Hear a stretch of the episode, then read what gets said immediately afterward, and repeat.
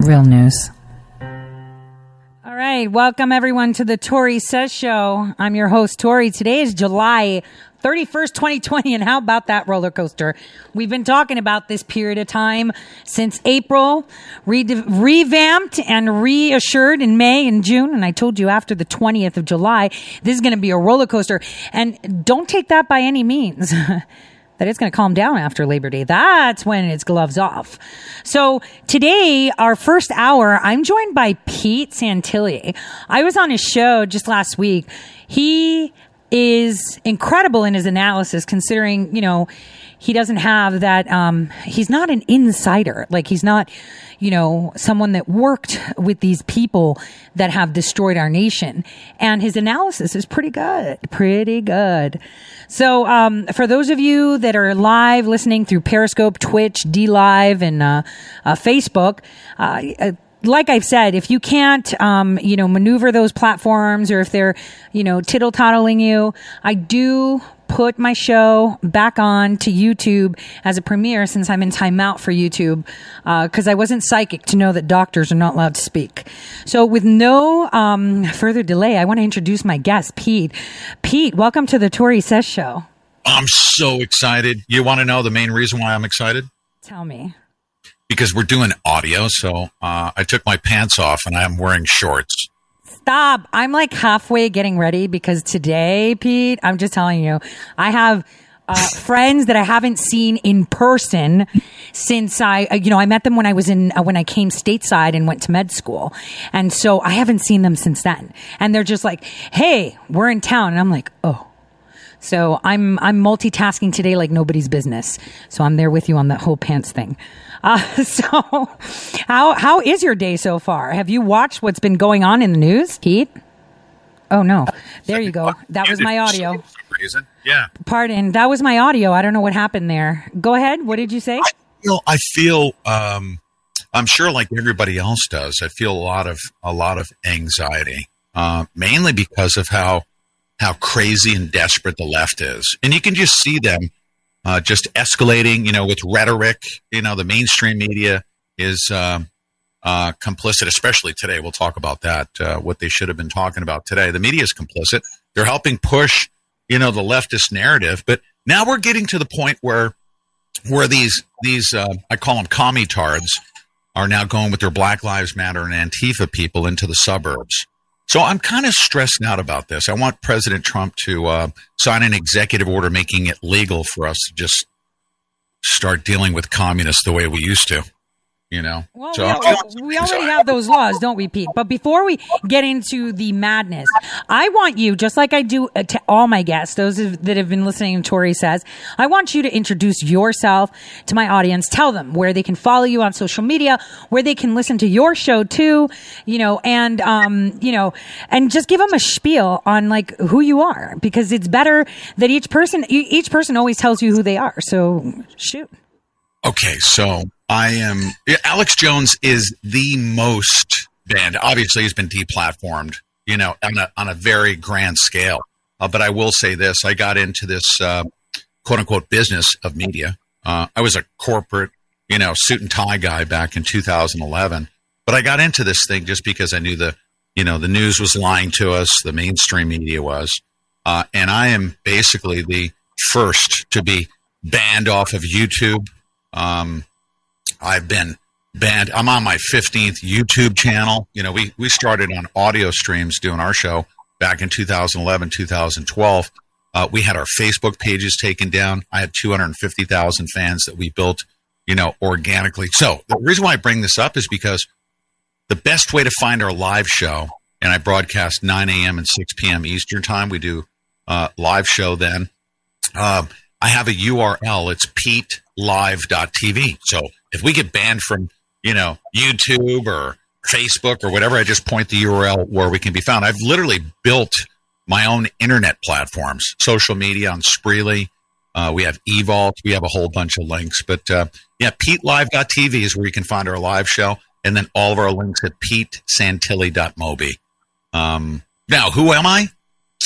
Oh my goodness. Well, I already know. See, you need to tell my audience who Pete is, how Pete found himself in the middle of this whole Bundy thing in a summary. You know, you don't have to go in depth because I want us to talk, you know, political shop, but I want them, you know, to know the sticky situation you were in. I'll give it to you in a nutshell. First and foremost, I'm a United States Marine. I swore an oath to defend and support the Constitution of the United States. I spent 4 years in the Marine Corps. And when the Obama administration just overreach on many different regards, I actually came across a story in April of 2014. This rancher, his name was Cliven Bundy, and I had never left the studio before, but I interviewed him on April 8th of 2014, and he told us about, you know, I saw some pictures. He said they had, you know, federal agents pointing guns at his family. And I'm like, what the heck is that all about? And he said, yeah, it's about, you know, cattle. They want to get me off the land. I'm the last rancher standing. And then I as I did more research, I discovered that it wasn't just about picking on Cliven Bundy. They wanted the resources on that 600,000 acres of land that he had been grazing on. His family, dating all the way back to the 1850s, he had water rights and grazing rights.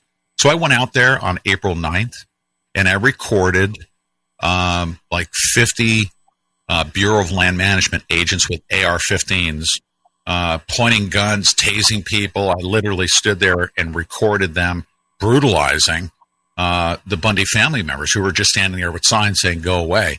And it went up on Fox News. It was the first video to reach 1 million views in the history of YouTube because people were so outraged by it. Well, what happened was that basically they said, okay, we're going to get Cliven Bundy off the land. And they brought a bunch of agents. They built a military compound just about, and they were pointing guns at these unarmed protesters. And a whole bunch of people came across the country and said, all right, we're going to have a barbecue. We'll bring our guns legally. And there was what they called a standoff on April 12th, 2014. And fortunately, everybody lived, but there were, you know, guns pointed at each other from both sides. So that's the Bundy Ranch story. At that point in time, I pretty much went from just a podcaster that was on Rent's Network and just doing my thing in independent media to, you know, we had 9 million people a day coming to our websites and our social media pages. So we're in the millions of viewers. And that really, the reason why I bring that up is not for bragging rights. Because it basically pissed off the government. Stop. You have to have bragging rights. You went behind bars for this. So you deserve all the bragging rights in the world. You know, well, I bring that up, the numbers of viewers. The reason why I bring that up is because that's why I ended up going behind bars, because all I did was do exactly what we in independent media do. I recorded their brutality and it went viral. And I reached so many people, and I wouldn't back down. And I told the Barack Obama's administration, "You're going to back up because we're not afraid of you. You can point guns at us. We're not afraid. Yes, we're not going. We're going to ask you to do the right thing." So that pissed off the government so bad that I was saying that to millions of people that they basically locked me up for. You know, there was a second incident in Oregon. They couldn't get an indictment against me, and in the beginning because I didn't do anything wrong. I didn't do anything illegal. But they made stuff up in January of 2016, and the FBI, all the names that you know about today, they fabricated a 302 report. They got me on an indictment on false information, and I spent 619 days as a political prisoner by the Obama administration. Fortunately, we won in two federal trials. Not too many people could say that, but I was still held for 619 days. But whatever you do, just don't piss off the government. You'll be fine. Oh, great. Thanks for the advice now, huh? No, I know. And it's also true. Pete, they're insane. And I don't think people realize independent journalists and people that kind of call him to the carpet, how dangerous it is. And, you know, for me, I've been skirting the sidelines for a while, you know, working with Andy Breitbart, having him pretty much put out my information slowly, drip, because, you know, you can't just throw a brick of truth in people's face. Mm-hmm. And then slowly in 2015 and 2016. But, you know, I felt it. I felt the squeeze. You know, they came at me no matter how they could. They lie. And the thing is, the judges are all complicit too. It's all politics. Oh, and, yeah. The system is so corrupt. And if I could just add one thing, I in no way, shape, or form am I saying that I've ever been anti-government. I used to work for the government. But the government that was in charge, the people who were in charge of our government during the Obama administration, they were the most evil, malicious, vicious, unconstitutional people that I think we've ever had in our nation's history. No, I agree. I agree. The government that has been in reign for at least the past 4 decades, at least, has been so evil and so self-serving, completely dismissing any needs of the people. I mean, look at this. I have friends that lost family members, right, during this coronavirus, you know, infodemic. And they couldn't have funerals. They couldn't even see their own people, right? They couldn't. And yesterday we had a funeral for Lewis, right? Who passed away from cancer with COVID. Obviously he had antibodies, so we got to label it coronavirus, right? And none of them were social distancing. And how fitting. They had a rally at a funeral because the Democrat Party is dead. So that is the only place they have rallies. I mean, this is ridiculous. How is no one upset that they had a rally at a funeral? He's probably rolling over in his own grave right now. Yeah, you know, it's just very, very sad. It's sad to watch somebody like Barack Obama. At a point in time, he had a lot of respect. Obviously, he became president. He was able to secure an election. But to see somebody, you know, after being president to just, I guess, be relegated to just some desperate, flailing dumpster diver. I mean, that's really the way I looked at him. He just sounds so desperate, knowing full well that he could. If they really wanted to, they could bring an indictment against him for conspiracy to overthrow the United States of America. There's enough evidence to do that. But he was flailing and used a funeral as an opportunity to rib at the at President Trump's administration. At a funeral for a conservative that wouldn't give him the time of day and was there simply because of the color of his skin. It was disgusting. And not only that, his speech, and one listener actually put that as a comment in Twitch, was, you know, it was almost as if he was raising a battle call to those corrupt retired generals and those that are within our ranks that believe that Obama is some kind of messiah, you know, and that was terrifying just to watch that. I mean, did you get that sense, or was it just me and that listener? You know, I didn't pay too close attention to the entire speech. What I did gather from him, his dog whistling that he's doing. A lot of these people, you got John Brennan on MSNBC. He's speaking in code, knowing full well he's under surveillance, but they're doing this dog whistling thing. This is how they're communicating with each other. I'm understanding they're also communicating with each other and in gaming chat rooms and stuff like that. But because they're under such heavy surveillance, they use those opportunities to talk to each other. I think you think that I'm on the right track in that regard. I don't know for an absolute fact, but it seems like they are communicating with their minions. Yes, they are. I can tell you that for a fact. And every time I see something, I have like a stack of thank you cards, right? Thank you cards. And that's what I put them in like these thank you cards. And I just send notes to the Justice Department and to the White House. And I'm like, he said this at this time, look at this video on this. So, you know, one thing is for sure, the post office downstairs, like, damn, you buy a lot of stamps. Mm-hmm. You mail a lot of notes. Yep. I got to say thanks. So they come in that because they'll open it because it's a card, you know, and that way I know that it won't be put on the lightweight pile, you know, when they sort the mail, it'll go on the heavy. So it'll be like, oh, this is appraised. So we need the president's staff to look at it because usually they send like birthday cards or responses right from the White House. And these are just communications. Hey, watch this video, this time, this interviewer, he said this, this is what he meant. You know, and you're right. They're talking in code. Brennan is upset. So I'm not too far off then. I'm just going on instinct. They totally are. they're doing that. Wow. No, they totally are. You can see it. And even his memoir that was blocked, you know, he pretty much said, and he is literally throwing Gina Haspel under the bus. Oh, I can't talk to Gina Haspel. Yeah, that's right. Because you speak to her, you get the information from her via General Hayden. Like, hello, you just threw both of them under the bus, you idiot. So, you know, these are things that you're right. They have it all the time. You know, these messages, these coded messages, these jabs. And people need to understand that it's not them tweeting. They have like a PR firm that does all of it. Like Skippy tweeted. It's like we all know Skippy's not tweeting. Mm-hmm. So, yeah. So tell me what, first of all, how bad of a fizzle was this Epstein thing? I mean, I have more stuff. Like most of the stuff that was released is in my article from the testimony that I wrote like 2 years ago. How did you feel about that 2,000-page dump that was a nothing burger? Okay. Well, hold on a second. It's not a nothing burger. This is what I was able to confirm legally. And this morning I came to I was up at 4:00 in the morning. I'm reading through the stuff. Now, we had suspected, obviously, that the FBI had been concealing information. The thing that I extracted from that entire thing, and I don't know if you had dug into the 302 reports dating all the way back to the Florida deal, but I was able to factually shore up my assertion that the FBI has been complicit in covering up on behalf of Epstein or the cabal. Now, this becomes very dangerous here. Now we have factual proof that the FBI was getting communications from victims, and they were also admittedly in a 302 report back in 2018 saying that they were not going to prosecute, that they had a non-prosecution agreement because Epstein was cooperating.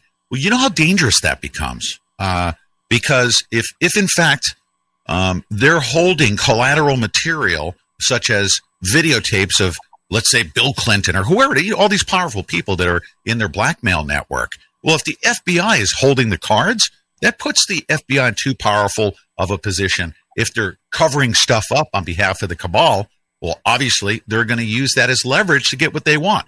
I'm also now connecting dots to what Patrick Byrne from Overstock said, that in fact, they were even extorting and using leverage against Hillary Clinton. And he had come forward and brought that to John Durham and to AG Barr. You can imagine that the FBI holding all of that information. If they had videotapes, for instance, of Bill Clinton, they could have held that information over the Clintons' heads, the FBI themselves. And Patrick Byrne has confirmed that. He actually stated it publicly. So this becomes dangerous. I think the FBI has become so corrupt and so complicit in this cover-up thing of pedophilia and child and sex trafficking. They've become so corrupt. I believe that President Trump has an obligation to just dissolve them. I mean, there's just too many incidents where they've wielded too much power by blackmail and extortion. Okay, well, I'll tell you what. So within those files, the only thing that was new, okay, for the public, I guess, because first of all, the FBI didn't cover for Epstein because he was Brennan's asset, first of all. Okay, so that's number one. I know that for a fact. Number two, the name of the FBI agent that has all the pictures and videos and evidence is Christina Pryor of the FBI. And her name actually came up within those documents. And so now, for me, who has a little bit more, this allows me this weekend to sit down and do a bombshell article and add more of my stuff that's not public record, linking it to public record. You know how we journalists do it when you can't say what you use and you draw, right? So, so that's the statement. Now, a lot of people were like, well, finally we have Bill Clinton implicated, but we all knew he was there. We have pictures of him there. They've been circulating on the internet for forever. So these 2,000-page documents are all the interrogations from back in the day.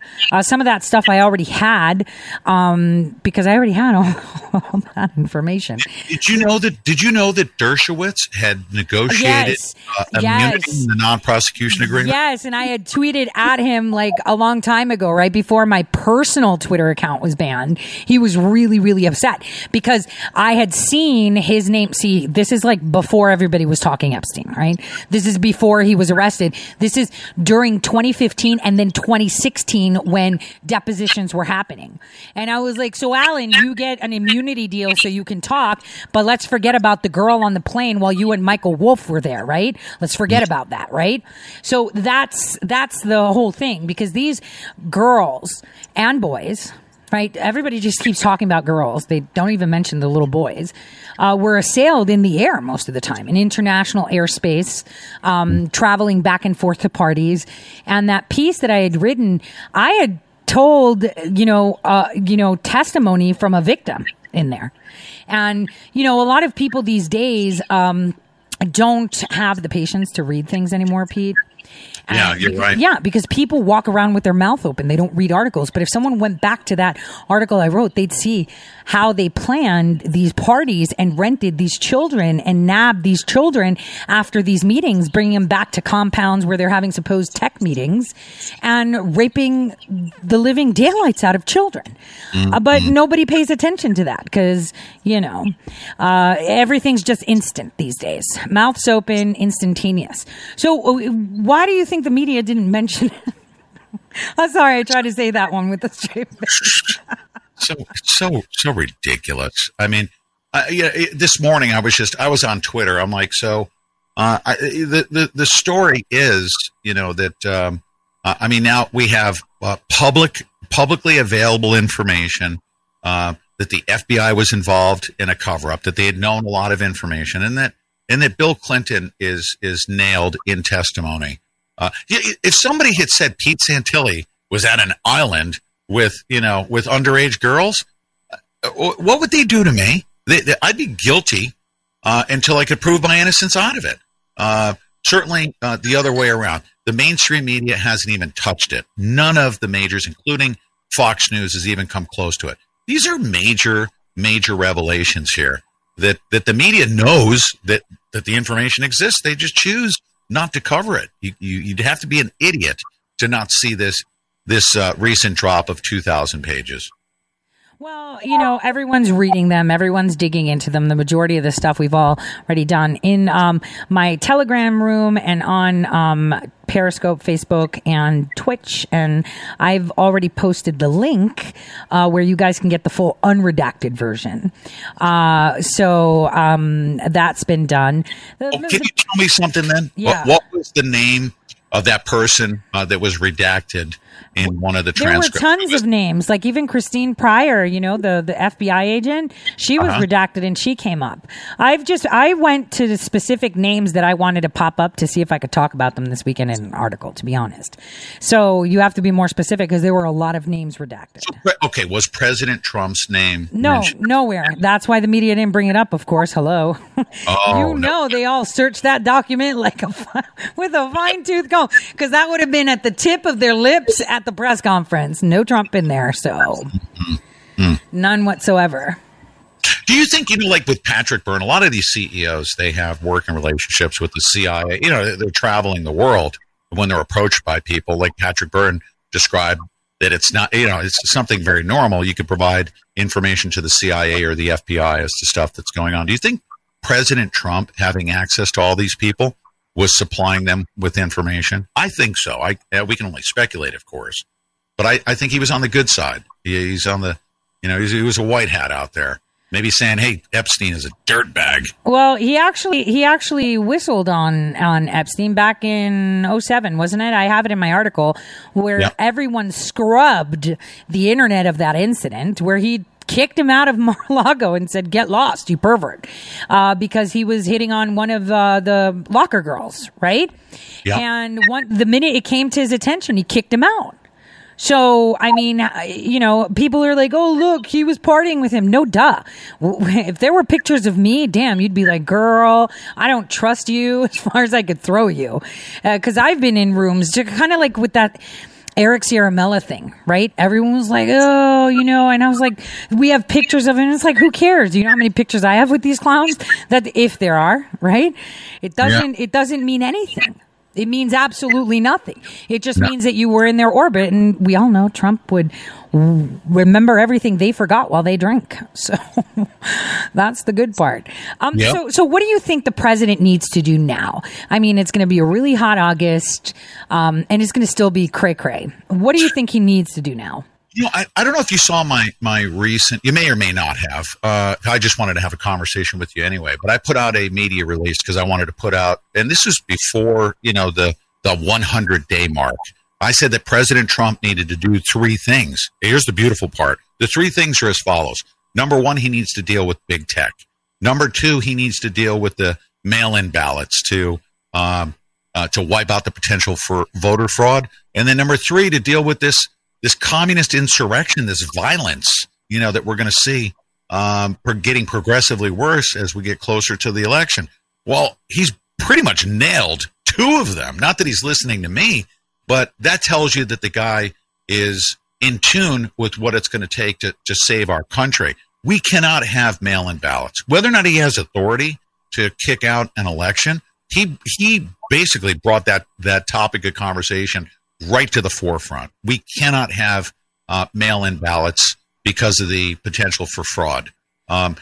Big tech, they're going to bring, I bet you the DOJ is going to bring an antitrust case against them. Well, we don't need an antitrust case, but wait, hold that thought because we need to play my favorite commercial. Okay, we're going to play that favorite commercial and we'll get right back on the antitrust thing because that's exactly what the Democrats want, and I'll tell you why. Well, I have to hold that thought, don't I?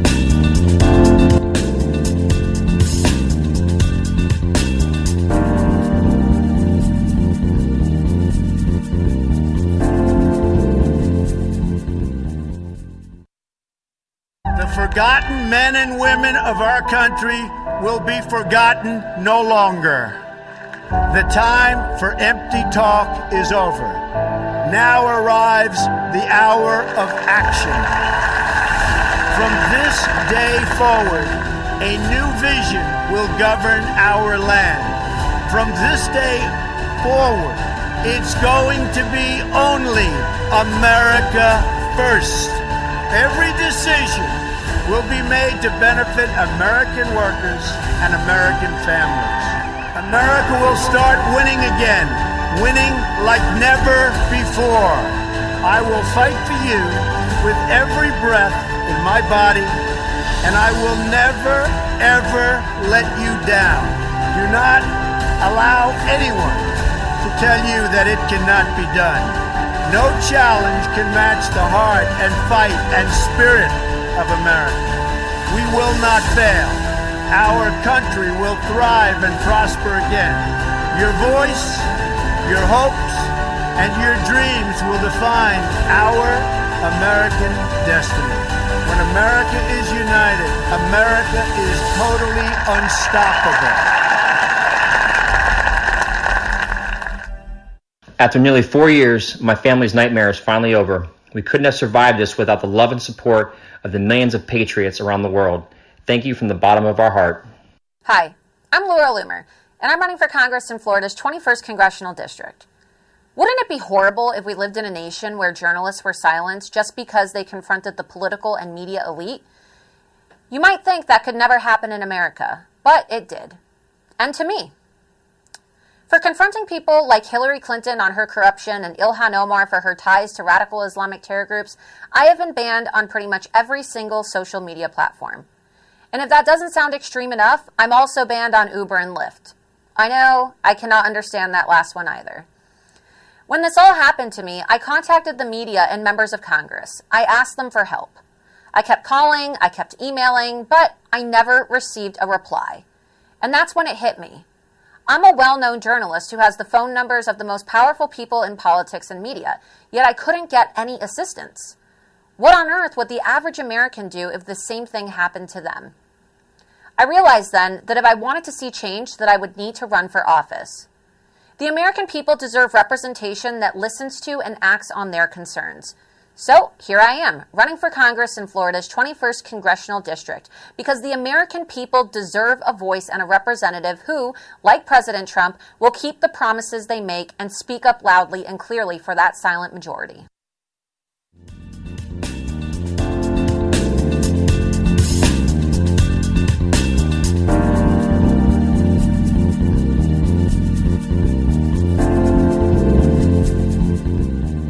All right, welcome back. So I've got a lot of emails coming in from my drivers. They love you, Pete. And yeah, from my over-the-road truckers that listen to me on the radio. I wanted to say, like your 3 points, you know, months ago, I think it was April or May, I wrote an article of what the president should do, and that's absolutely nothing. When I said, you know, he shouldn't close the nation down. He should let governors do it so people see just how important it is for your vote. And he did exactly that, because now people are understanding their governors, their mayors are all insane. And this is the only way people take their vote seriously, from city council, school council, etc. But what people fail to notice is his, how far ahead of the game he is. So first things first, he created Space Force among all this turmoil, right? And took care of the North Korea aspect, right? And people are like, is he insane? We've got all this going on. He's, you know, instigating with, you know, Kim, saying, Rocket Man, I've got a bigger button than yours. People were like, what is he doing? He's making Space Force. They all laughed at him. And it was very important, because now, you know, it's now coming to people's attention, something that I've been talking about for years, that we have nukes in space. And so, you know, this is a problem, but we have Space Force. Then people are like, why is he doing this right to try? Oh, that's great. You know, and he brought on handicapped people, people with cancer, all this. It wasn't for that. It was for hydroxychloroquine. Because now, even though the governor of Ohio, the minute he said, I'm doing this, and I tweeted it out the minute I got that, I sent the scathing letter and I said, be ready, because I'm going to smack you down for taking away my right to try. And it's against the law. And whoop, within a day, he backtracks and said he does not allow the pharmacy board to ban the medication, because right to try was in place. People have to understand that he's got everything in check. Everything in check. And what you're saying about the social media, let's get to that antitrust, okay? So the problems that we have with the antitrust is that the Democrats want to quash what we already have, which is years and years of legislation on top of legislation, to scrap it and create an Obamacare version of antitrust. Now, that's dangerous. So the only thing we have to do is mandate transparency and have them pick, are you a publisher or not? End of story. Because if we go into this antitrust, you know, where it gets Obamacare-ified, we're screwed. Obamacare tied in health insurance, car insurance, life insurance, dental insurance, your educational records, all to your health. DMV, you know, everybody has access to your health. We don't need that, because that gives power to the few again. So what we need is to amend or put out legislation on top of what we have, which this allows them to have behind-the-scenes agreements, because they all compete, but they're all working together. Do you see what I'm saying? It's like one hand washes the other. And that's what we need to fix. We don't need to go through antitrust. First, we need to say, what are you? Are you a publisher or not? That's my thing. Because if we fall into the trap of antitrust, we're screwed. Yeah, I guess okay, just from a layman's perspective, I'm certainly not an attorney, but I remember the breakup of AT&T. They had a monopoly, and Microsoft as well had a monopoly. So as far as antitrust is concerned, I think that these big companies have Silicon Valley has more power than all three branches of our government.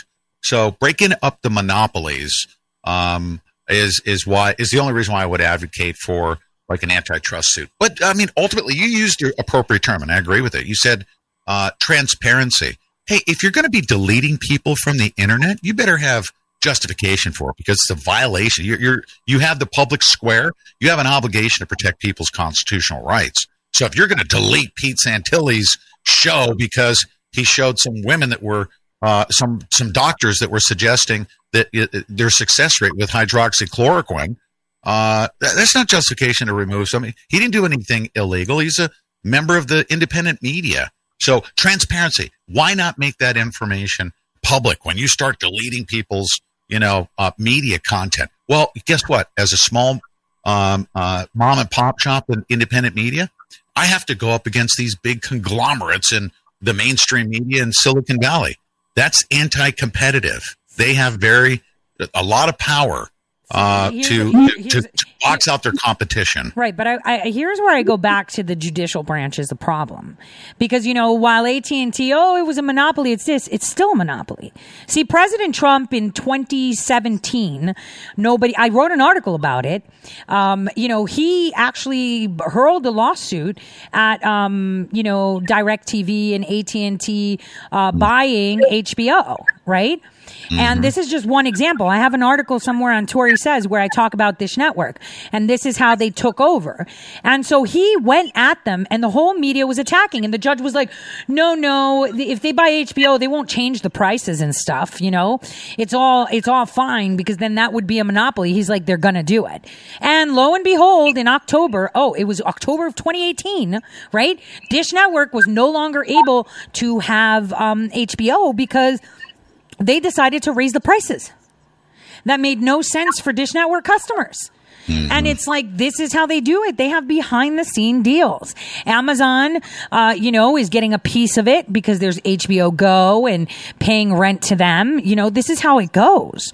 Mm-hmm. It's ridiculous. And that's the thing. It's the behind the scenes memorandums of understanding and memo of agreements that they have. This is what we need to pull out. You touched on the most important element, and that is all we need to do. We don't need new laws or change very much other than to hold them accountable to the Communications Decency Act, Section 230, that says that if you're a utility and you're immune, then you have to act as a utility. Or if you're a publisher and you start deleting content and curating content, then you're going to be treated as a publisher. If you hold them to that standard and just enforce the current law, nothing really needs to be changed as far as regulation or legislation. Well, we could just add to it that, first of all, if we're talking social media, just social media, right? We have to define their platforms if we're talking only social media, because social media is not the internet, right? Because yesterday we had Google there, not because they're the internet search engine, right? But because they have YouTube and other endeavors that are on social media platforms, and YouTube is considered a social media platform. Though, here's where it gets mucky. Are you social media? Are you just media? That's where they've muddled it, and we let them do it, and this is how they get away with it, because YouTube has YouTube TV and YouTube Music and right, all these services that you can have. So where do you define what's social media and what's not? Yeah, and you hear Susan Wojcicki saying, we're going to funnel everyone into authoritative news sources. She's literally controlling the flow of information, and because people want their stuff on demand on the internet, she's literally setting her search results to point people towards the mainstream media, boxing somebody like me out, with an alternative view. Well, yeah, that's the thing, Pete. That's the thing. They don't want people to tell the truth. They don't want people to tell the facts. I mean, even during the testimony today, my toes were curling in anger because I was listening to Fauci, or it was Raskin asking Fauci if, getting an intravenous of bleach, he equated that to hydroxychloroquine. I was like, this is insane. And we have him talking about, how the media, it's like, when is the media, first of all, a lawyer, a doctor, legislators, like, they know best. They tell politicians what to do globally, which is what? When did you become an expert again? Mm-hmm. Yeah. And when you call them to the carpet, they don't like it at all. You need to shut up, and you're not allowed to. And, nobody asks real questions anymore. And it's frustrating. Why is the White House press pool with them? They should have you and me on a Zoom call asking real questions. Yeah. Currency, the most valuable currency on the planet right now is information. Above and beyond, the dollar is the reserve and gold is the standard and all that stuff. The true most valuable currency right now is information flow, because he who controls that obviously has control over the populace. If you have some YouTuber attorney that's educating people on what their rights are as to whether or not they should be able to wear a mask, or a doctor saying, you know, talking about the detrimental effects of wearing a cloth mask because you're breathing CO2. That goes against their narrative, obvious. And it's just a total control grid. They need to control us. And we got to do something.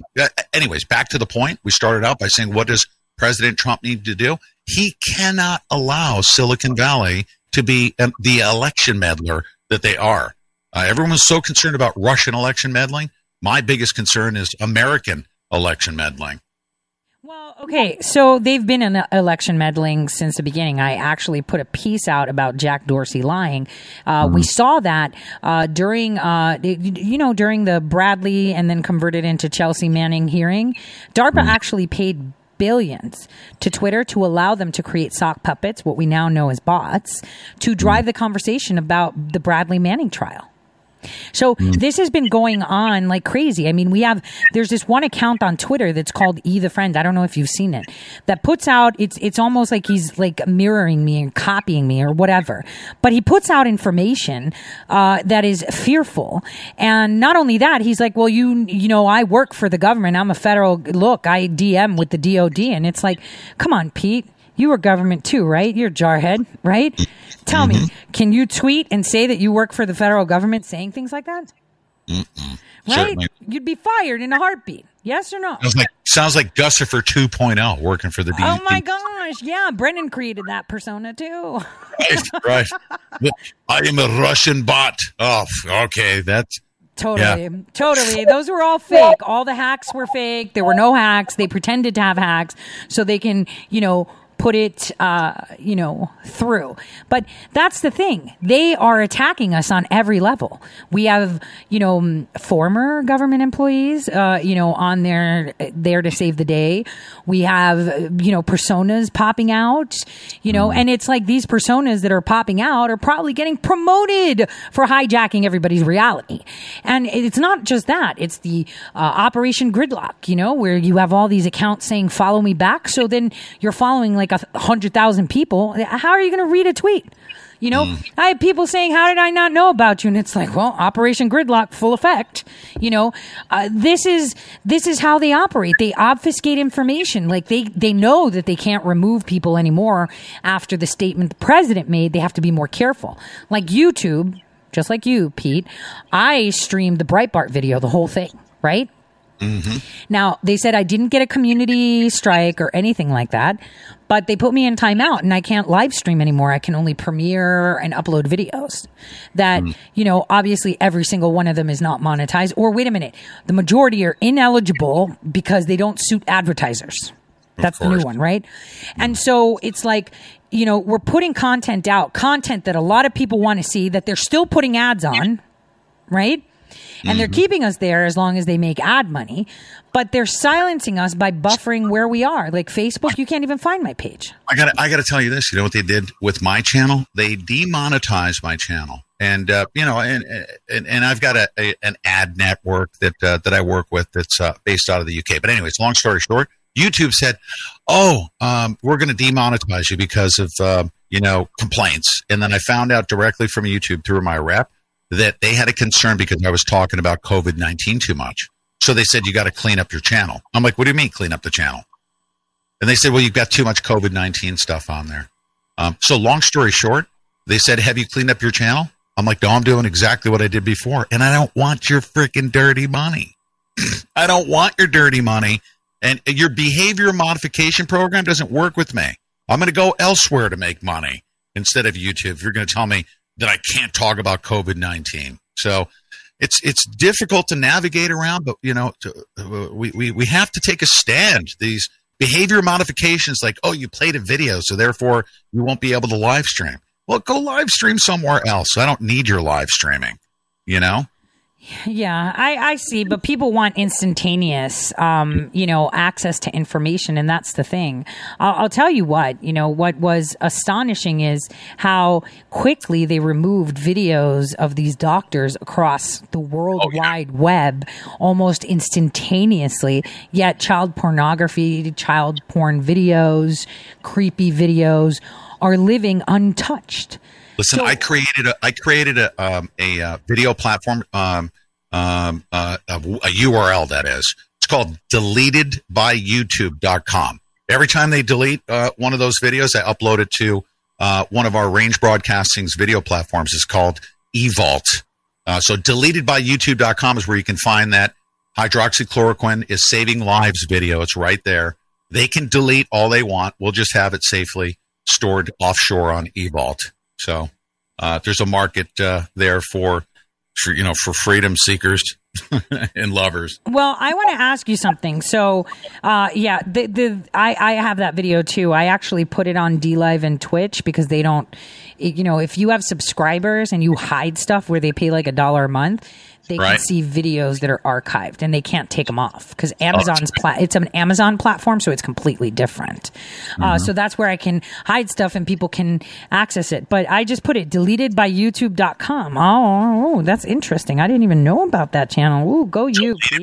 We Range Broadcasting. We own that video platform. Nice. It's not open to the public, but I stream on it. They can't take me down. I put videos up there. They're not going to take me down because I actually am a part owner of it. Yeah, so. But you have to be careful with these servers because they come down super hard on mm-hmm. people. It's pretty incredible how they do things, on how they remove people and yeah. How quickly they do it. Let's put it that way. Yeah, they threaten to turn off your fiber service. If they want to do that, if they're that annoyed with you. Yeah, absolutely. Well, the thing is, they do cut off the internet. I had problems with my server constantly knocking me down, but it's a private server, so there's control over that. And that's the thing. What do we do? All of us buy private servers and, have fans everywhere so we can cool them down. Is that to the point that we have to get to where we have to have our own? Yeah, but we shouldn't. I mean, if they're getting paid to house all this data, then they should be impartial to it. If they're letting child porn, snuff films, and, bad deals go down, that should be okay. If Hillary Clinton can have a server, we should be able. Yeah, but these pedos and sexual deviants are the ones that are profiting off of all that stuff that you just described. These pedo code talkers like Jack over at Twitter. They allow pedophilia and sex trafficking and pornography and all that stuff because they're profiting off of it. So anyways. And that's the thing. So now I just wanted to tell you. So I wanted to ask you, mm-hmm. what do you think is their next ploy? So they're trying this mail-in voting. It's kind of failing because, mm-hmm. Masks, we're going to agree with them that they work, right? Social distancing only works. You have to do it unless you're protesting. It doesn't matter. You don't get coronavirus when there's protesting. So, we're saying masks work. We're totally going along with their plan. What do you think their next ploy is? I mean, they're not giving money to people that are stuck and can't have a job. Like, what do you think their next ploy is? Well, I like how right now the narrative, because this is what we're all waiting for, is I'm fully expecting, and I don't have any inside information. As a matter of fact, I'm just speculating based on the high level of secrecy. I have enough evidence right now that if I were a prosecutor at the Department of Justice, I could bring conspiracy charges to a whole bunch of people, including Hillary Clinton, Barack Obama, and Joe Biden. I believe that they are getting ready to indict at a very high level conspiracy charges, and I don't know how high up they're going to go. But the narrative they're putting out right now is that Durham's doing nothing. Oh, my goodness, it might happen after the election. So they need as much time as possible to issue these indictments. I believe they're going to come within the next, within the next 4 weeks maximum, within the next month. These indictments are going to come. When that happens, I believe that President Trump at that point in time will never, ever, ever look back. That we will have had the edge to finally put these corrupt cabal in shackles. And he will control the news cycle and the narrative. The mainstream media will have to come up to speed. Now, the dangerous thing is that within the next 4 weeks, I'm literally losing sleep because what they're capable of doing. They could launch a false flag and kill tens of millions of people if they wanted to do it, if they felt that desperate. So I'm kind of happy that the narrative is that Durham's doing nothing and nothing's going to come about until after the election to kind of throw him off the path. But It's going to be a huge thing. I'm making a prediction right now. Within the next month. Well, I'm going to tell you it's going to be next week. They already started. So, they already started because, yeah, well, I can tell you for a fact there have been a lot of people testifying against Brennan and Clapper. Yes, so, that's great. I love the fact that I'm constantly getting emails and, secret chats and from other people that are, within, my kind of domain, like they worked for the agencies that are like, oh man, you're totally like doing it. So yeah, I can tell I'm not that far off. Yeah, I'm just telling you, those two are definitely perping.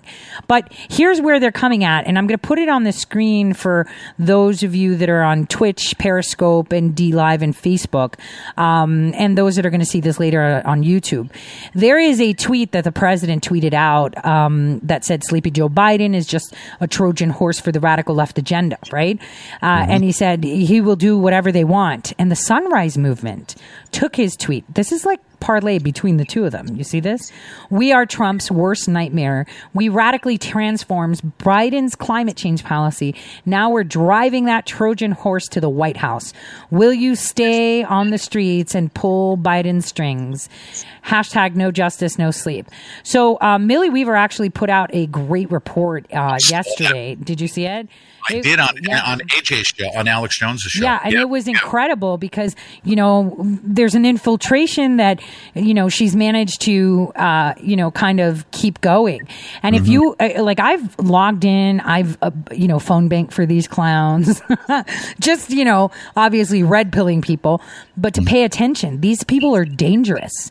They are. And the thing is, I wrote that article about Rona McDaniel because she, just a couple months ago gave the keys to the kingdom to CrowdStrike and, a new player that no one's heard of that sits on Tableau, which is like a company that runs their software, basically. And so I exposed that because they gave every single Republican representative, senator, people that are high donors, name, addresses, private information out. And so they're going to their houses. Like, I'm terrified to think that, they will, crawl through a window, these crazy dildo wavers, and, kill someone. They are willing to do it. They are willing to do it. And this is what we're going to see. They've already started. They started yesterday. Yesterday when they did the whole meeting thing, Millie Weaver put together a report really quick. I mean, it was insane. If I'm going to play it for my viewers in the next hour, but and listeners on the radio, but it's pretty insane. So Pete, you're going to have to come back on. We're going to have to talk. I guess I'm going to come and talk to you the minute the Brennan stuff pops. Oh, we have to. I'll give you dibs. So I've literally, because as soon as I came out, after 619 days, day 620, I went right to work and started digging into all of this stuff, and I haven't stopped. So I'm a weirdo. I read all of the, for those people that don't read, I read for them. I read thousands of pages of legal documents, transcripts. I read the declassified stuff. We've got enough right now to put a whole bunch of people in jail.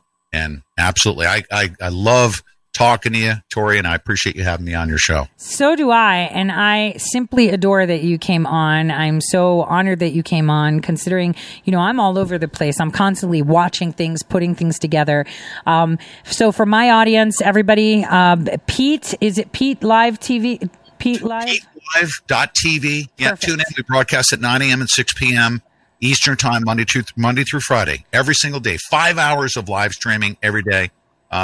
Please come on over, and Tori, we'll have you back on the show. Yeah, definitely. And you have to come back over too, because, I love talking shop with you. I mean, what is it? What was the saying? Marine stands for my tush rides in Navy equipment. So I had to say it. I had to. All right. I appreciate you so much, Pete. Thank you.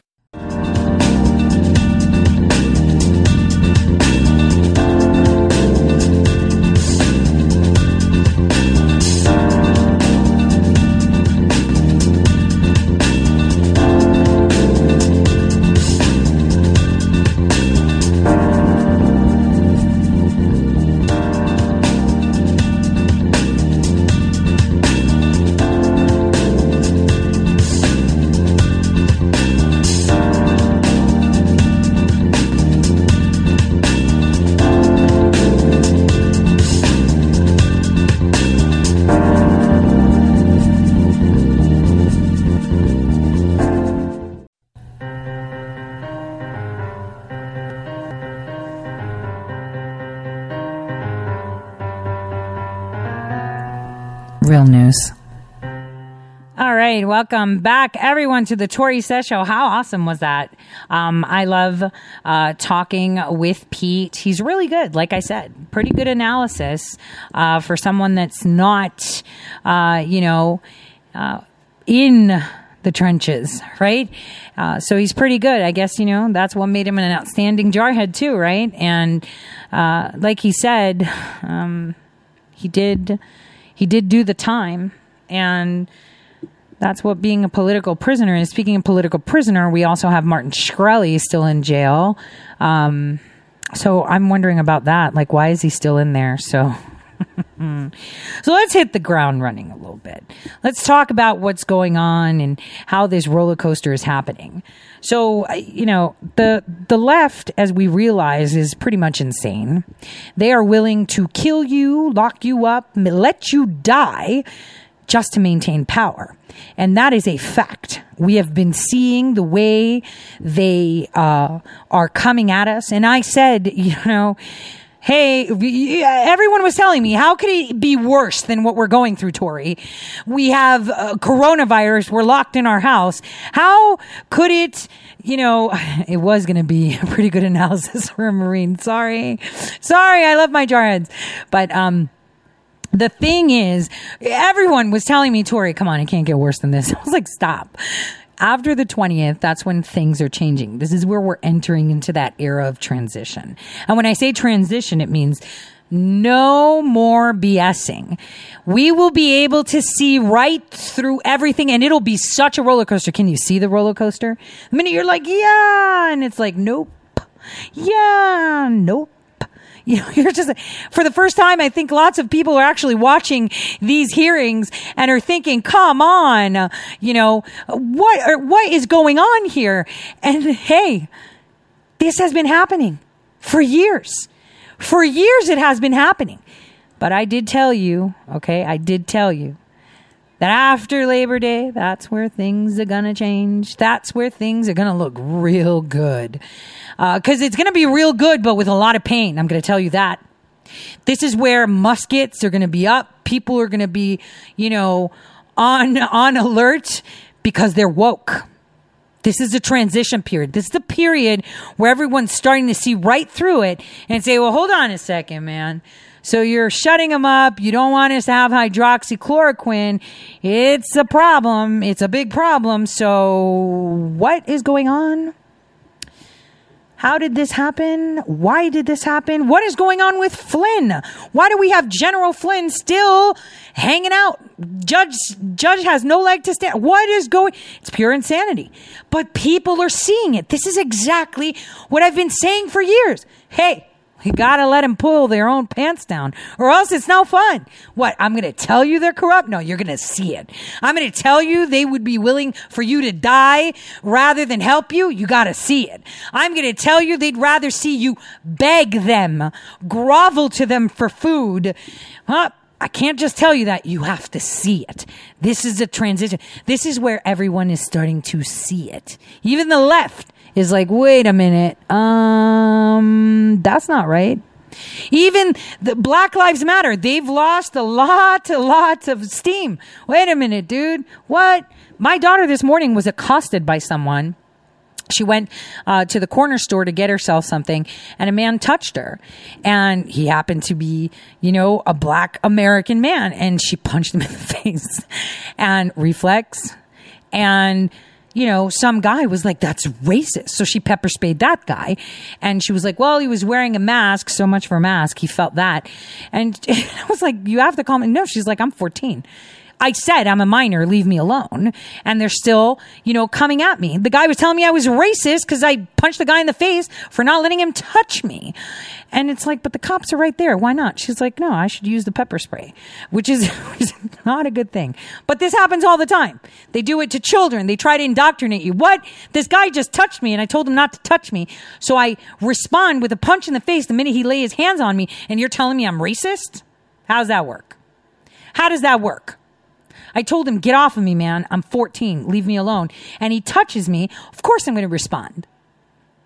So, soy boys are all out in effect doing, this is what happens. It happens all the time. happens all the time. They try to utilize this mentality against you. It's like the person was waiting for that to happen. You know, it's like you didn't see what happened to the soy boy that stepped in and told her you're racist. And she was like, are you kidding? She pepper sprayed him. She's like, he choked. She's like, so much for his mask, huh? Sorry. I had to laugh. That was funny. That was super funny. Like when she told me, I was just like, what? So then this other guy came by and said, you need to leave her alone. We're going to march over to the police and, you know, file a report. You need to leave her alone. She told you she's a minor. I mean, look, she stays in a place that is one of the most highly secure places. And she's outside where there's cameras on every foot. So she has no problem being out there.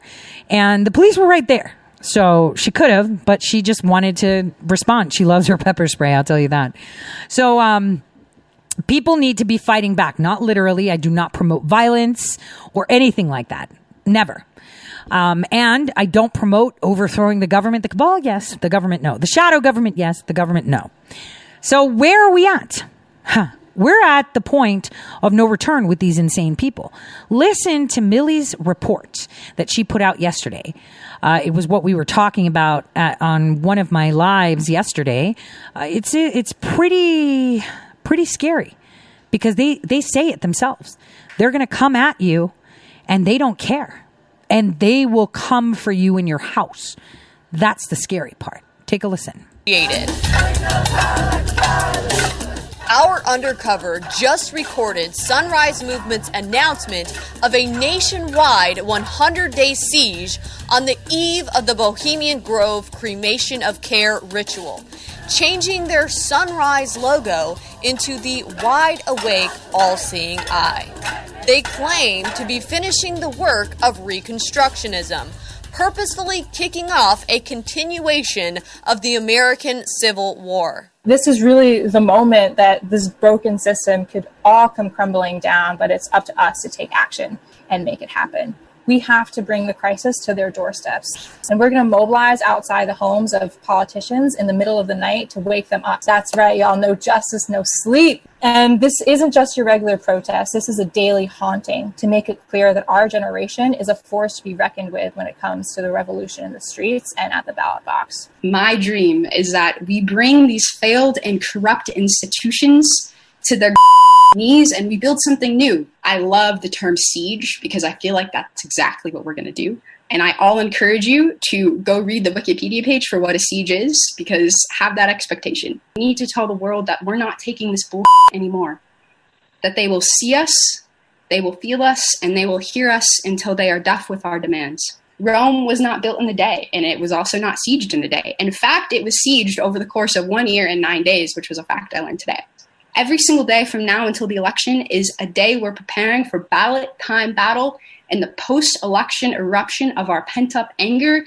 That means showing up to houses of politicians everywhere who have failed us. So for the next 100 days, we will haunt these architects of the death economy. We will march into their homes. We will march into their homes. We will march into their homes and make it plain and simple for them. They are using an example of a pro-abolitionist group from the 1860s called the Wide Awakes. If you go back and read about the tactics used by the Wide Awakes, they were a group that would use hammers to smash windows, break stuff, and beat people. On Election Day, Wide Awakes monitored voting lines, challenged suspicious voters, and checked to see that ballots were genuine before they were cast. A nationwide campaign of harassment, violence, and intimidation is now underway. The Sunrise Movement, March for Our Lives, United We Dream, and Black Lives Matter are the main groups organizing this uprising. You saw what they did to the cities. Well, now they're planning to target American citizens at their homes. Quote, "We need to prepare for the new terrain. Cops enforcing domestic property disturbances more aggressively than police office sit-ins and brutality by federal officers in cities across the country. They plan to use children on the front lines, forcing law enforcement to engage with minors. Youthful rioters will aggressively go to prominent, outspoken conservatives and politicians' homes to, quote, show them who really has the power. The mission is to disrupt their private life and well-being by shouting, bullhorning, and banging to keep them in a state of continued anxiety. You're outside your home? Remember, this is the same group of people that said burning down buildings is a legitimate form of protest. Well, do they feel the same about burning down homes? Actions like burning buildings are legitimate and powerful forms of resistance. So we should expect the same thing that's been happening in Portland to start happening now on the doorsteps of prominent conservatives and Republicans. The protest at Mitch McConnell's home was a Juneteenth beta test. They also say that they need a president whose strings they can pull, and that Biden is their guy. Despite the potential for change that's coming, we still have to deal with Biden, right? And I know literally every time I open the news, he's gone and said something else terrible. The Democratic Party is banging us over the head with, we got to defeat Trump. And this really speaks to me, right? We need an administration we can control. We need to be able to pull the strings if we want to be able to implement the visionary future we need. After they get Biden elected through street tactics, they will overtake his administration. Let's get something straight. These people think they have power. This is how dumb they are. They are letting them think that they have power, that they are infiltrating Biden's campaign or these Democrats. They have no idea that they will suicide all of them if they have to, kill them all if they have to, the minute they get President Trump out of office. They seem to think that, you know, that they're important. That's what's weird. They think that Pelosi, Biden, all these clowns, and even the rhinos are going to let them skate and say, "Oh, you brought us the win, so yeah, we're going to listen to you. We're totally going to listen to you." People just don't understand that these clowns, these idiots that think they're important now are simply tools, but they're too stupid to understand that. So now we're going to take actions they cannot ignore. On Election Day, they plan to take civil unrest to voting polls in suburban and Republican areas. They will be targeting Trump's poll watchers. The claim that they are agents of intimidation to keep black and brown people from voting. So as we ramp up to the election, we know there's a lot that's going to be stopping black and brown people and young people from voting. Polling places are being shut down, and we've heard that Trump has called for 50,000 poll watchers, which we all know that means there's going to be an army of terrorizers to scare black and brown people from voting.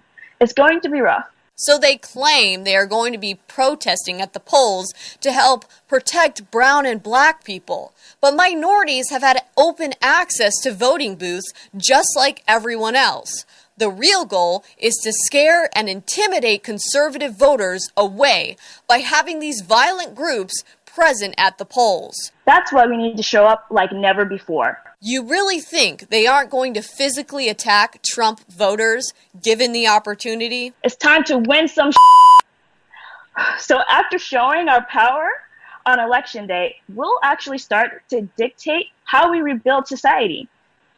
We young people, we really need to get out there and fight like our lives depend on it, because it really does, y'all. The revolution is here, y'all. It is outside our doorsteps, and it's up to each and every one of us to decide who we are. Are we the vanguards of this revolution? The vanguards of the... Look at her. Look at her bedroom with all her trinkets. I don't even want to get into the profiling that I've done on this chick when I saw her. I was just like, I'm going to keep it to myself.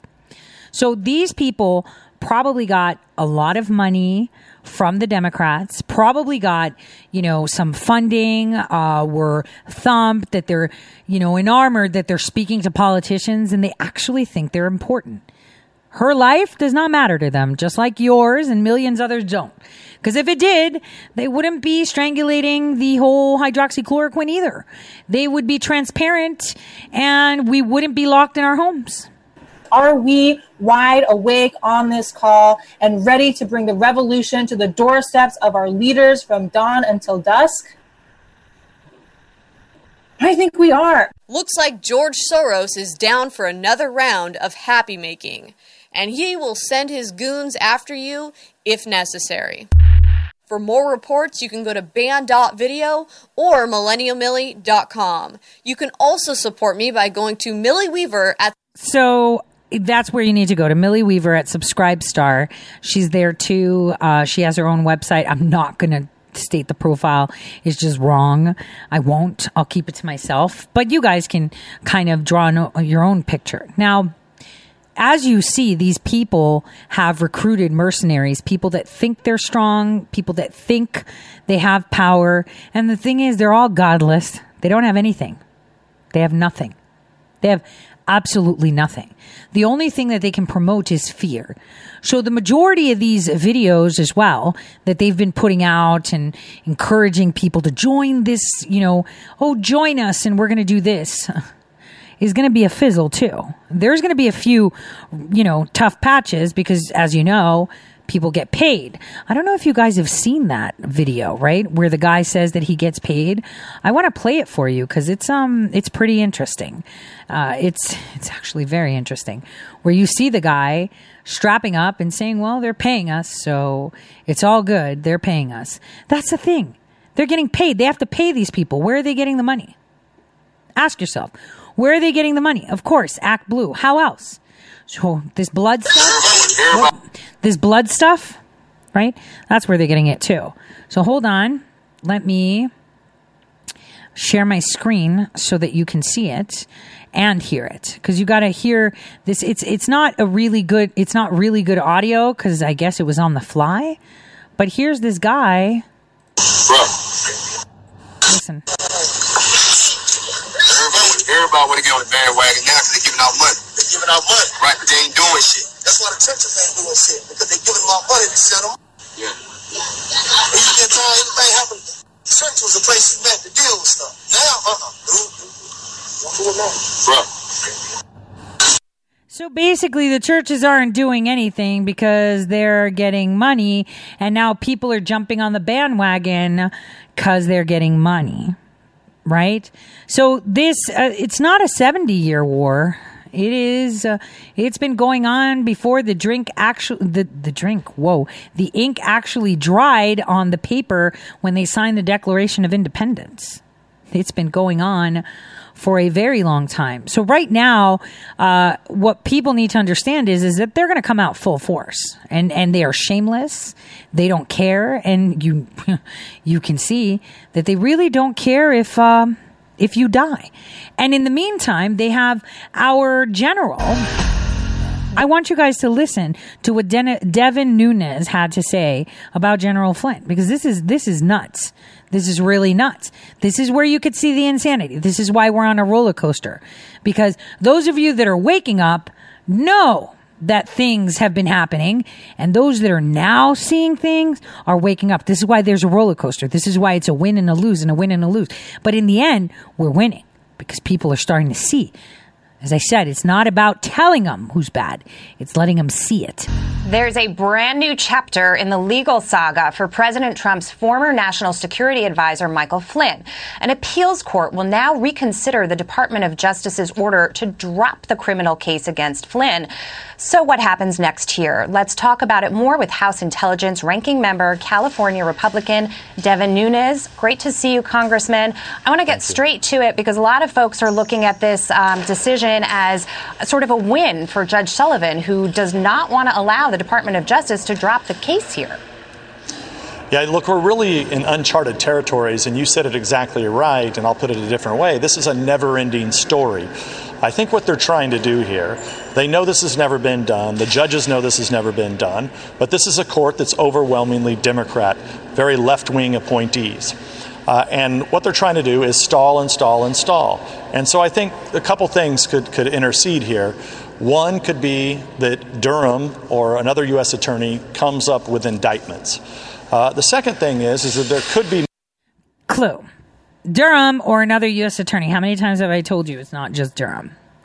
There are tons of them. How many times have we said that these sealed indictments for people that are in Georgia are being popped in Idaho and vice versa? There are tons of prosecutors.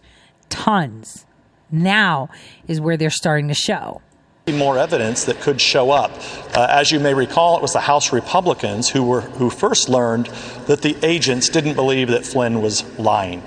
And that's evidence that we had in early 2017, not to mention all the problems with the Mueller team. The Mueller team's being investigated. This Flynn case has been investigated. It's been dismissed by the Department of Justice. No American should be treated like this, especially a war hero. Mm-hmm. A war hero, one of our nation's greatest generals that we've had in this country, who was set up and framed by his own government working with the Democratic Party. In addition to what you mentioned, we even have the emails from Susan Rice that talk about conversations that went on with President Obama and Joe Biden present, that they knew exactly what was happening here and they wanted to proceed, even though they knew there really was no case against Mr. Flynn. Yeah, it's rather frightening. I think all Americans need to understand those dates. Those dates are really key. General Flynn's the incoming National Security Advisor. They already have him under investigation in 2016 for a totally an investigation that was, with no predicate whatsoever. We know it was a setup by the Democratic Party, supposedly getting information from Russians that they were feeding into the FBI. We knew the FBI cops were corrupt. Then speed up past the election. I think that was just kind of a dirty trick that they were trying to play during the October time frame before the 2016 election. Then come the date that you were mentioning. That date's a critical date because that's clearly where Obama and Biden are directly involved, and it comes a day after the FBI themselves, even the dirty cops who were involved in this thing, had tried to dismiss and get rid of this case. And drop the case, the counterintelligence case, against General Flynn. So somehow, I think Obama and Biden have some explaining to do, and we'll see if Biden ever comes out of his basement to actually answer these questions. Right, and the public would certainly need to hear about that, especially ahead of an election. You talk about additional evidence, so I want to discuss these texts from the former FBI director, Andrew McCabe. The DOJ has agreed to release them. What do you think that it's going to show us? It's going to show that he leaked sensitive information and that he misled the investigators. Well, look, we have long been missing a lot of text messages. We had to fight as Republicans. We had to fight over and over and over again to get text messages. Don't forget, a bunch of text messages actually disappeared. The Inspector General Horowitz was able to find some of them. But still, there's a lot that are not out there. And my question always is who's holding these text messages up? Oh, I could tell you. It's Storch. Robert Storch, right? We need to torch Storch. That's what we need to do. We need to get rid of him. Now, there's a lot more people are speaking up about General Flynn. Here we have a clip with Jordan. And you have to ask yourself, why is it that they're so hell-bent on Flynn? This is the question. Why are they so hell-bent on Flynn? That should be coming into fruition. What is it? Second week of August. Congressman, it's always a pleasure to see you. Thanks very much for joining me. Good to be with you this morning, Maria. Well said there, Congressman. What was your reaction to how they reacted? Give us your takeaways to that hearing overall. Well, first with Google, it took them a while to just say they weren't going to try to influence the election, which never inspires a lot of confidence. And we know what they did in 2016. There was the now famous email that came out the day after President Trump won. So on November 9th, the email comes out and they talk about what they tried to do to influence the Latino vote in key states. And that's the important qualifier. They were trying to turn out the Latino vote in Nevada and Florida swing states, key states, to help Clinton. And they tailored their features to produce that kind of what they thought was going to be the outcome. Obviously, the president did well in those states. So we just want to make sure it's not going to happen again. And more importantly, in the broader sense is, why is there this constant censoring of conservatives? President Trump can't have a tweet on Twitter, but the leader of Iran talking about striking a blow against American citizens, that's just fine. So that's what Americans find frustrating. And frankly, if they're going to keep doing it, there has to be a remedy. We're going to have to act, and we're looking at what the appropriate action is. Well, what is the appropriate action? That was my next question. I understand you're not there yet, but Congressman, what are the options? I mean, there are antitrust concerns. You look at a Google, what do? 90% market share in search? 90%. And then you've got this issue about not being a bulletin board, not being a so-called platform. That's why they are having these liability protections. Does that go away? Because like one of your colleagues, Devin Nunes, says they're content creators. No. So I think you got three potential options. You got what you just described. Are you a platform, or are you more like a publisher? That's what's commonly referred to as Section 230. You got existing antitrust law. The Justice Department is looking at that right now. And then you may need something new. You may need new Congress to craft new legislation.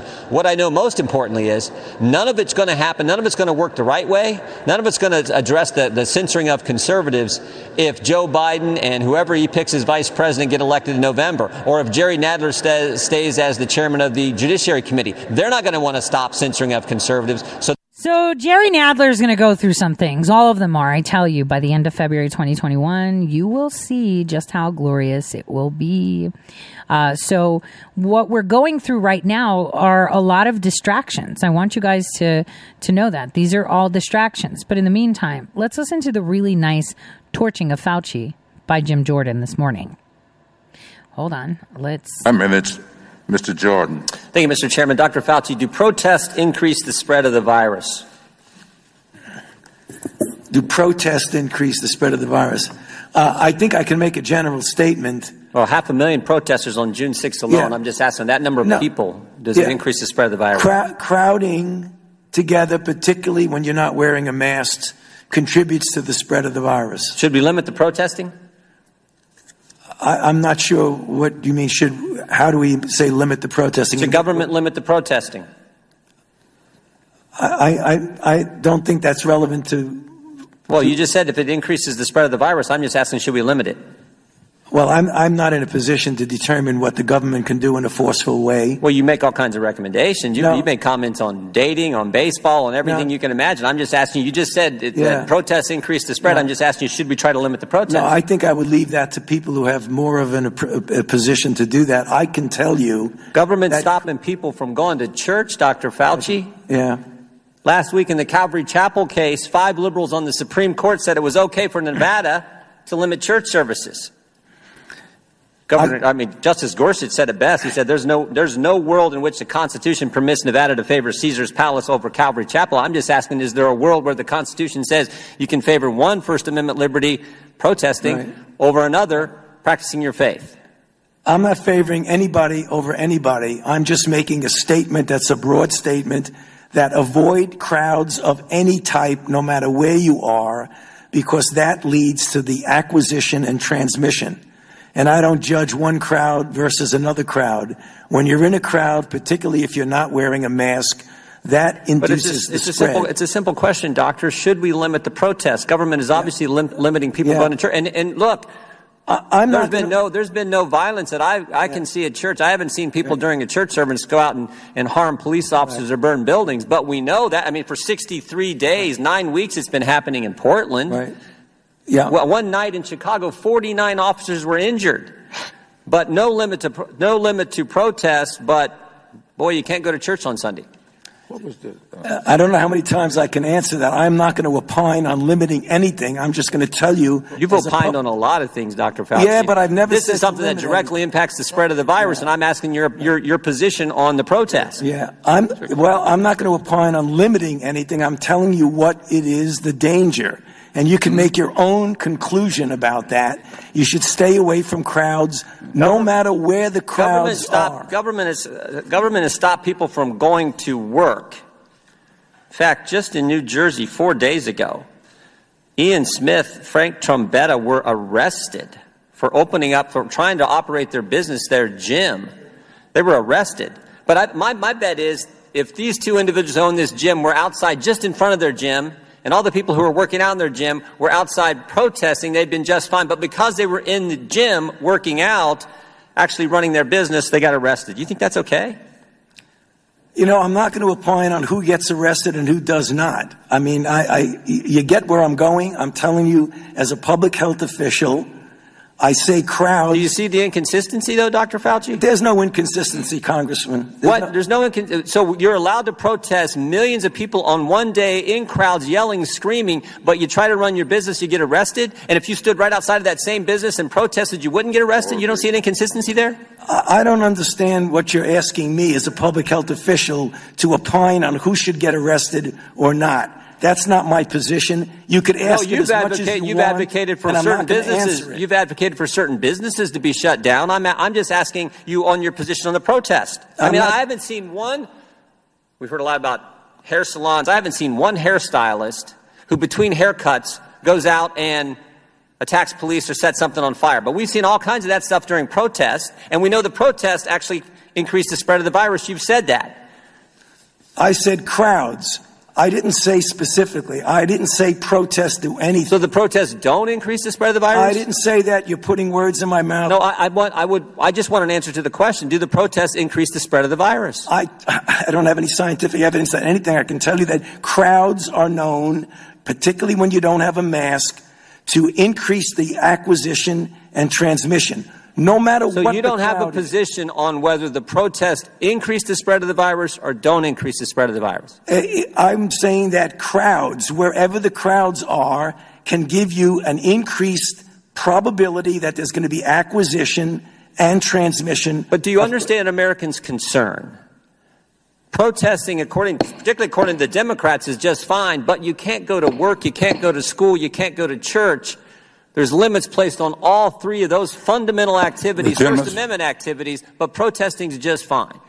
You know, the gentleman's time has expired, but I'll just ask the gentleman to just think about his question and put it in reference to crowds that gather in at political meetings, at fundraisers without masks, on an oil rig in Texas, nobody wearing a mask, nobody social distancing, but a fundraiser. Right. Would that be problematic? With that, I'll yield 5 minutes to Mr. Foster.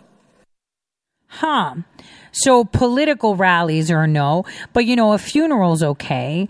No social distancing. He said it himself. If you have a mask, you're going to be okay, according to Fauci, right? So then I guess we can vote in person, right? Because crowds spread the viruses. He said, you can't go to hairdresser. He said, you can't go to church. He said, you can't go to school. He said, you can't vote. But he's not going to say, you can't set things on fire and protest. I see. They have a problem. See, it's kind of like Cuomo. Oh, they had a rave party, so we're going to crack down and arrest all of them. But right down the street, there was a huge protest where they were bumping, grinding while setting stuff on fire and stealing Chanel bread and Louis Vuitton cookies, right? But that was okay.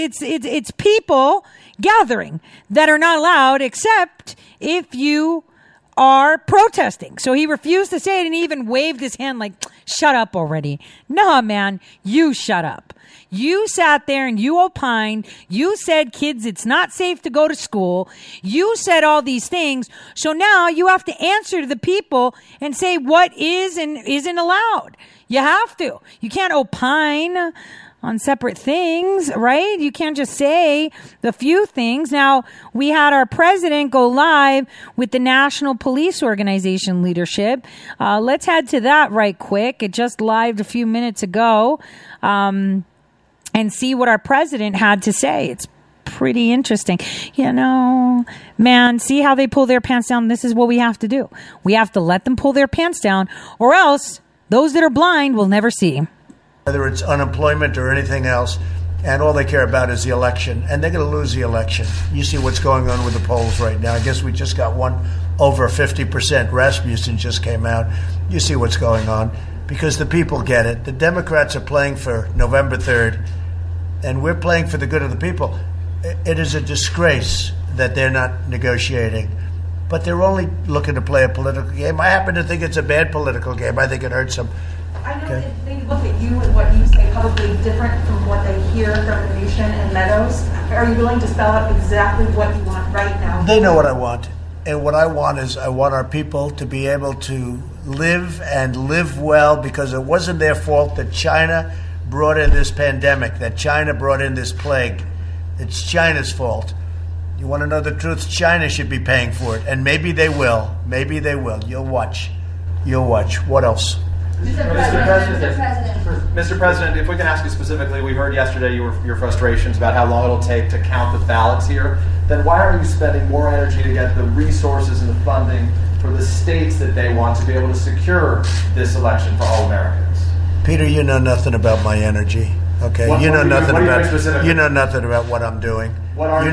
Listen, you know nothing about what I do.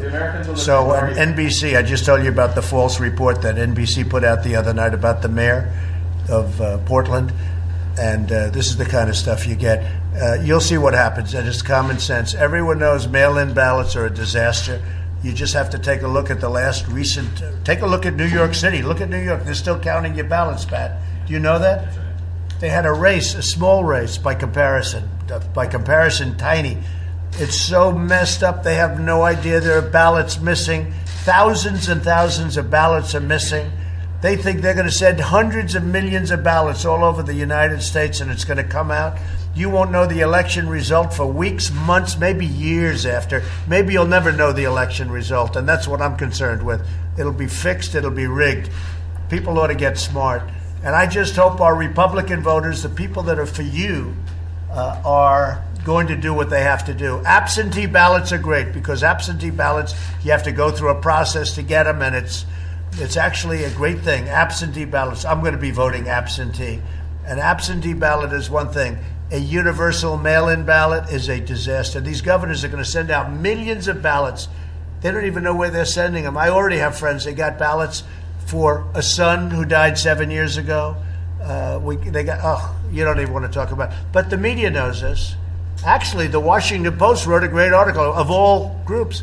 A week ago, the Washington Post wrote a great article that this is a disaster. This is going to be the greatest election disaster in history. And by the way, you guys like to talk about Russia and China and other places. They'll be able to forge ballots. They'll forge them. They'll do whatever they have to do. People should go and they should vote, or do an absentee ballot. So what are you doing to secure terrorism? Say it. The military predominantly votes by mail or absentee. Absentee. And so you didn't understand me. I said absentee ballots are actually a very good thing. Absentee ballots are secure and they're very good. But universal mail-in are a disaster. You're going to see an election that, and we're going to do very well in the election. Nobody wants that date more than me. I wish we'd move it up, okay? Move it up. But you're not prepared for what they're doing. And they're using COVID. You know, they're using the China virus. China must be very happy about it, because they hit us with a virus, and now they screw up an election like you will never see. You watch what happens. I don't think you'll ever give me any statement. I guess Trump was right, but the people know I'm right. Watch what happens. New York City has a little election. We just talked. You got to see. Do you know how far they're never going to have the result of that election? Never the correct result. They'll probably announce something at some point. But when did that take place? Like 5-6 weeks ago. Absentee ballots, great. Going to the polls, great. If you do universal mail-ins with millions and millions of ballots, you're never going to know what the real result of an election is. It's going to be a very, very sad day for our country. Go ahead. On this topic, sir. If the system is a disaster, as you say, why not commit to putting in resources? We're putting in all the resources you can. But as a couple of the radical left people said, you know, who actually agree with me, they said, no matter what you do, we're not prepared for this. They're not prepared for an onslaught of millions of ballots pouring in. They're not prepared. They're not prepared. You watch. They're not going to announce anything on November 3rd. They're not going to announce it on the 4th or the 5th or the 6th. It'll go on forever. People should go. You know, they voted Mick during World War I. They voted during World War II. They went to the polls. They voted. They went to their booth, and they voted proudly. But now with COVID, they don't want to vote. It's not they don't want to vote. This will be catastrophic for our nation. And you'll see it. I'm always right about things like this. I guess I must be. But I wouldn't be sitting here. Yes, Jennifer, go ahead. You want something? Jennifer, do you want? No, okay. Right. Yeah, Jennifer, please, in the back. What is our decision to delay the election in Hong Kong?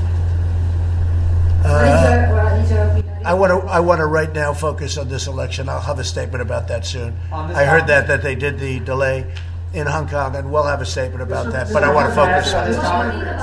Okay, thank you very much, everybody. Thank you very much. So I would move it lower to the suburbs, ruin this. Guys, come on. Let's go, sir.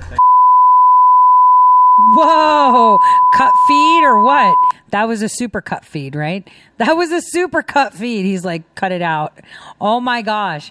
So what is the president telling you? He's trying to make people understand that mail-in ballots are not the same as absentee ballots, and that this is just how they want to steal the election. Remember how they were stealing elections, how Laura Loomer found a box full of ballots in a rental car in Florida? See, that's the thing. That's the thing. We already know. And in 2018, we put the stops. So this is where he's, oh no, this is horrible. This is, you know, you're not ready for it. This is going to happen. This is going to happen. And they know that it's going to happen. And they're still working to make it happen. But guess what? Guess what? We already got stops in place. Remember, right to try was not about cancer patients, wasn't about people that have other diseases. It was about hydroxychloroquine. Yes? This is what you have to remember. There have been stops being put in place from the beginning.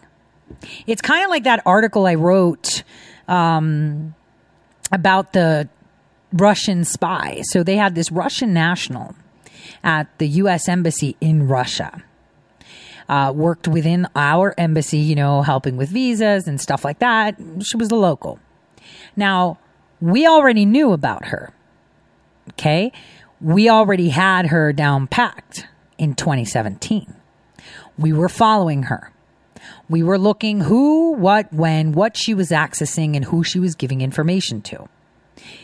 And we got her in 2017. In 2018 is when she was fired, and so was the ambassador, Teft, who I told you unmasked Flynn. I told you that in 2018. I wrote it in my article. All my writings have Easter eggs in them, so that way you can see that the past proves the future. I've put it in there in many ways, through many websites, through many little articles that I've written. And what people need to understand is we already have everything we need. Now, that doesn't mean that you sit there idly. That doesn't mean just because we trust their plan and that we tell you, oh, no, this is going to happen. And just like the president, yeah, you know, blood, plasma, yeah. He told you don't get tested if you're not sick. He also said, hey, they're using the testing to determine who's a donor. He told you that. It's like he can only do so much because he doesn't want to give it away. You know, there's many, many times that I have conversations with fellow journalists and other people, and they're just like, wait a minute. You already knew that, didn't you? Well, why didn't you? Because I couldn't. It wasn't time yet to say it. It wasn't time to say it. As long as we have their plays, which we do. I told you where you need to look. 1917, 1918, 1919, 1920. You'll see. And the thing is, if you use their playbook, where does it fall into? Oh, that's right. Changing the economy. Oh, that's right. The creation of Social Security. That's right. Creating the fiat currency. So if we're anti what they did, what does that tell you? That's right. End of race wars. That's right. End of this. That's right. End of the fiat currency. It's all about timing. So it's kind of like laying bricks one after another, because the truth wall, you will run into it, and it's not just a bloody nose you'll get. You can't fathom just how far and deep it goes. And it's not because you're stupid. It's just because you're part of it. This is a movie. Watch it. They all have scripts. Watch it. And the thing that the president's doing is waking up the people around him that are key players, like police, like military, like politicians, like the people. All you need to do is wake up. And this is the roller coaster. The waking up is the roller coaster. This is how we see it. So I wanted you guys to understand just how insane it is, this roller coaster. So Portland, the mayor wants to negotiate with the federal government. Now, let's listen to what DHS secretary had to say about this. And then, so let's hold on. And then let's see, what could it be and why is it that the Portland mayor needs to negotiate? Think about it for a second. What are they attacking? What are they attacking? Federal buildings. So the question is, why are they attacking federal buildings? What is so important about the federal buildings? That's the question. Think about it while you listen to this. Portland, because some of the state troopers there locally are moving in because the president has said, if y'all aren't going to guard the courthouse there and federal buildings there, then we're going to send in our troops, our federal troops, to come in and guard that. Now he's saying the National Guard will come in if these state troopers can't do the job. And then he also said that officials will clear out the beehive of terrorists. Listen to the president. These protesters, and many should be arrested because these are professional agitators. These are professional anarchists. These are people that hate our country. We're telling them right now that we're coming in very soon. The National Guard, these are not people that just have to guard the courthouse and save it. These are people that are allowed to go forward and do what they have to do. And I think that makes the governor's job and the mayor's job a lot easier. So they're working today and probably tomorrow to clean out this beehive of terrorists. Then slowly we can start to leave the city. If they don't do it, we'll be sending in the National Guard. So let's bring in acting DHS Secretary Chad Wolf to find out the latest in Portland. Good morning to you. Good morning. Good morning. How did it work last night? It worked fairly well. What we saw is a robust contingent of Oregon State Police come into the area yesterday afternoon. Together with Portland Police Bureau, they cleaned out the parks across the street from the courthouse. And what we saw overnight is almost little to no criminal activity. And that really is how it should be. It reinforces the principle. If you work with federal, state, and local law enforcement, work together, we can protect our communities, we can secure our communities, we can secure federal properties, and protect law enforcement officers. And this is what we've been asking for over 60 days. And I'm glad Oregon and Portland has finally stepped up to the challenge. So the way I understand it, you would know better, there was 100 state troopers there guarding, and you guys were standing by should something go wrong. All you asked Ted Wheeler to do is use his state police to guard federal buildings. When he wouldn't, you had no choice. The mayor makes you the bad guy. And now you sit there. Now they finally, the governor saw that you weren't backing down and did what you asked him to do all along. Does that feel good to a degree? Well, Brian, it certainly reinforces what we have been saying all along, which is we're going to continue to secure that courthouse, that seat of justice in Portland. That's our job. That's our responsibility. And we're not backing away from that. And what we've been asking Portland and Oregon to do is to police city streets, police city parks, do their jobs, and arrest individuals that are committing criminal acts. And finally, after over 60 days, they've decided to step up and do their job. Unfortunately, within those 60 days, we've had over 240 DHS law enforcement officers injured because of the criminal and violent activity every night. And, Mr. Secretary, over those 60 days, you've seen a lot of violence, which has required use of force from people protecting federal property. Well, the mayor there, Mayor Ted Wheeler, he's not staring down those people and locking them up, instead apologizing. Listen. I apologize to those nonviolent demonstrators who were subjected to the use of CS gas or LRAD. It should never have happened. I take personal responsibility for it, and I'm sorry. I also want to draw a clear distinction between the Portland Police Bureau's use of CS gas and what we're seeing the federal officers use. The federal officers are using CS gas broadly, indiscriminately, and nightly. And that is why it is escalating the behavior we're seeing on the streets rather than de-escalating it. So are the rules of engagement for federal officers there to use gas broadly on peaceful protesters? Absolutely not. What the mayor quoted just now is completely inaccurate. I believe he knows it to be inaccurate. But again, he is putting politics over public safety. What we know is there are nonviolent, peaceful protests that occur in Portland, occur around that courthouse every day, and there are no issues. The violent criminal activity that the mayor is, again, not telling you the truth about occurs between midnight and 5 a.m. every morning, and it is violent criminals and other opportunists, violent opportunists that are attacking that courthouse, and that's what we are concerned about. There are no peaceful protesting going on at 3:30 and 4 a.m. in the morning at that courthouse. That occurs earlier in the day, and there are no issues. So the mayor is intentionally confusing issues and, again, playing politics over public safety. It's just not – if you just think about common sense here. Look, if there's peaceful protests, you don't need tear gas, right? We all agree you can peacefully Absolutely. Protest, but it's when it gets violent, and we see all these videos of tons of people going toward like 10 or 15 officers that are trying to guard a monument or a courthouse, and I am worried about their safety. And when you have individuals throwing rocks and bottles at them, the police officers in Portland found recently a sledgehammer, gas cans. And so these officers were asking them to go out there, and then what are they supposed to do when these crowds start coming for them? Tear gas is not going to kill you. It's going to keep the violent people away from hurting our police officers. What do you make of this, of the increase of violence? Well, it's very disappointing, and what we've been doing in Portland, again, is securing a federal property there, and we take a very defensive posture in doing that, but we do have to come out and engage the violent individuals to push them back away from the fence line that we've established there. And again, what we have been saying all along is that these individuals shouldn't be able to congregate in city parks and on city streets to do this violent activity. We've been asking for 60 days for Portland police or Oregon police to do their job. And for whatever reason, it took 60 days. It took my law enforcement officers 245 injuries, over 90 arrests, for them to step up and to do their job. I'm glad they're here. I'm glad they're partnering with us, that we can hopefully bring this to a very peaceful conclusion very quickly.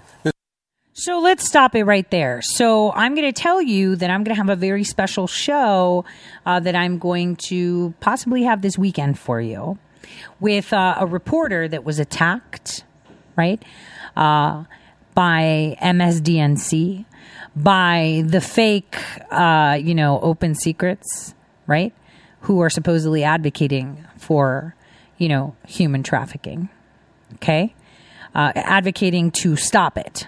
But for some reason, they attacked this reporter who was creating this article about Portland and their tunnels. So we're going to have you understand exactly what's going on in Portland and how Rose City, whose motto is keep it weird. We're going to talk about donuts. We're going to talk about underground. It's going to be a pretty lit show. Pretty lit. So that will be going on this weekend. I will be premiering it, so that way people on YouTube can watch it, and Twitch, and Periscope, and everything. So I will be recording it, and it will be the most amazing. And let me tell you something. This reporter happens to be, she's one of the best journalists. I don't know if you read her Lockstep article on Tory Says, but you should. She's actually my friend. I adore her. It's so incredible how easy it is to talk to people or listen to people that have one thing in common, and that's truth. It's very easy. Liz Crokin, I love her too. She's incredible. But it's not Liz that's coming. I should have Liz on. I should ask. I was going to have Liz, I think, but she was taping the Out of the Shadows at the time, so our times didn't work. But you know what? Yeah, I should. I'm going to text Liz and say, hey, let's talk. But I will. I will have a show on Saturday and Sunday for sure, because there's stuff that's going to be happening this weekend. That's just a hint, wink, wink, like Fauci's winking. For social media. So on that note, my show is coming to an end. For those of you on air, much love. God bless from all of us here, Red State Talk Radio. I'll see you all tomorrow.